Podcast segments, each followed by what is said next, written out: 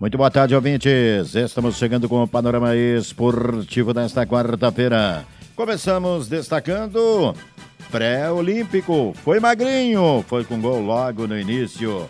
E a seleção brasileira estreia com vitória no pré-olímpico em Caracas. Logo aos três minutos, Hendrick, a grande estrela da seleção brasileira, disparou sozinho e cara a cara com o goleiro boliviano, não deu outra. Gol do Brasil e ficou por isso mesmo. Com isto, a seleção soma os três primeiros pontos na tabela de classificação. No outro jogo, Equador e Venezuela empataram em 1 a 1.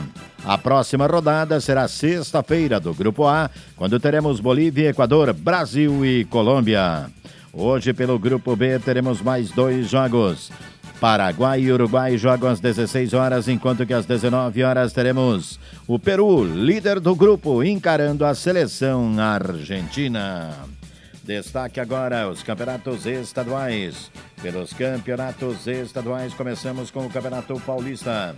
Pelo Paulistão, ontem a equipe do Água Santa foi surpreendida em casa e perdeu para a equipe do Boca Tafogo de Ribeirão Preto pelo placar de 1 a 0. No outro jogo, Mirassol e São Paulo ficaram no 1 a 1. Os jogos de hoje são Guarani, São Bernardo, Ituano e Corinthians, Palmeiras e Inter de Limeira, Santos e Ponte Preta, Santo André e Novo Horizontino, Portuguesa e Bragantino. Agora vamos para o Campeonato Carioca. Campeonato Carioca começa nesta quarta-feira, terceira rodada com três jogos. Boa Vista e Botafogo, Bangu e Nova Iguaçu, Portuguesa e Sampaio Correia. Amanhã, quinta-feira, mais dois jogos. Vasco da Gama vai encarar a equipe do Madureira, enquanto que o Flamengo jogará somente no sábado, quando enfrenta o Volta Redonda. A quarta rodada ficará para o dia 28, ou seja, neste final de semana. Campeonato Gaúcho. Campeonato Gaúcho, segunda rodada começou ontem no Estádio do Vale, Novo Hamburgo. A equipe do Esporte Clube Novo Hamburgo recebeu a equipe do Futebol Clube Santa Cruz e venceu pelo placar de 2 a 1. Resultado que coloca o Noia, o Esporte Clube Novo Hamburgo, momentaneamente na liderança da competição. Já o Santa Cruz, em dois jogos, amarga sua segunda derrota.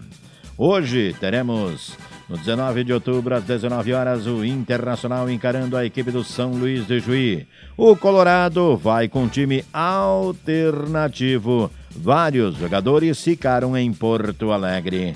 No Colosso da Lagoa, com estádio liberado nos últimos segundos né, do tempo, a equipe do Ipiranga com torcida recebe o Caxias. Na Arena, às 21h30, o Grêmio vai receber a equipe do São José.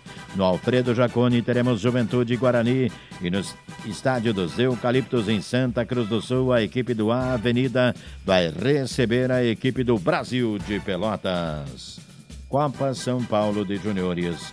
A Copa São Paulo de Juniores será decidida nesta quinta-feira, às 15 horas, na Arena Neoquímica, em São Paulo, entre Corinthians e Cruzeiro.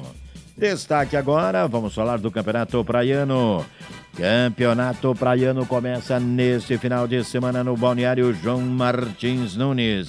Serão oito jogos, três deles pela Série Ouro e cinco deles pela Série Prata. No domingo, pela manhã, teremos o início da competição na categoria veterano, com o primeiro jogo marcado para as 9 horas e 15 minutos da manhã. Do destaque agora é a Supercopa do Brasil. Pela Supercopa do Brasil, teremos às 16 horas ah, do próximo dia 4 de fevereiro no estádio do Mineirão. Palmeiras e São Paulo, campeão brasileiro versus campeão da Copa do Brasil. Destaque agora é Copa do Brasil, isso mesmo, Copa do Brasil.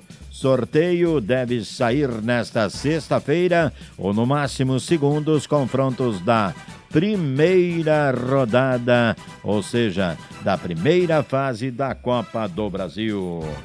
Dia 13 e 14 de fevereiro começam as oitavas de finais da Liga dos Campeões da Europa.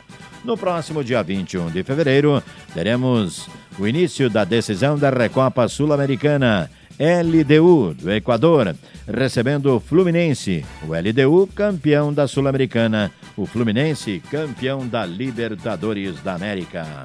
Panorama Esportivo destaca também: na próxima semana começa a primeira fase dos playoffs da Libertadores da América. O primeiro jogo será entre Puerto a Cabelo, Academia Puerto Cabelo e Defensor do Uruguai. Na quarta-feira teremos Aurora e Melgar. E na quinta-feira, Alcas e Nacional. Os jogos de volta acontecem dias 13, 14 e 15 de fevereiro. A segunda fase já teremos brasileiros.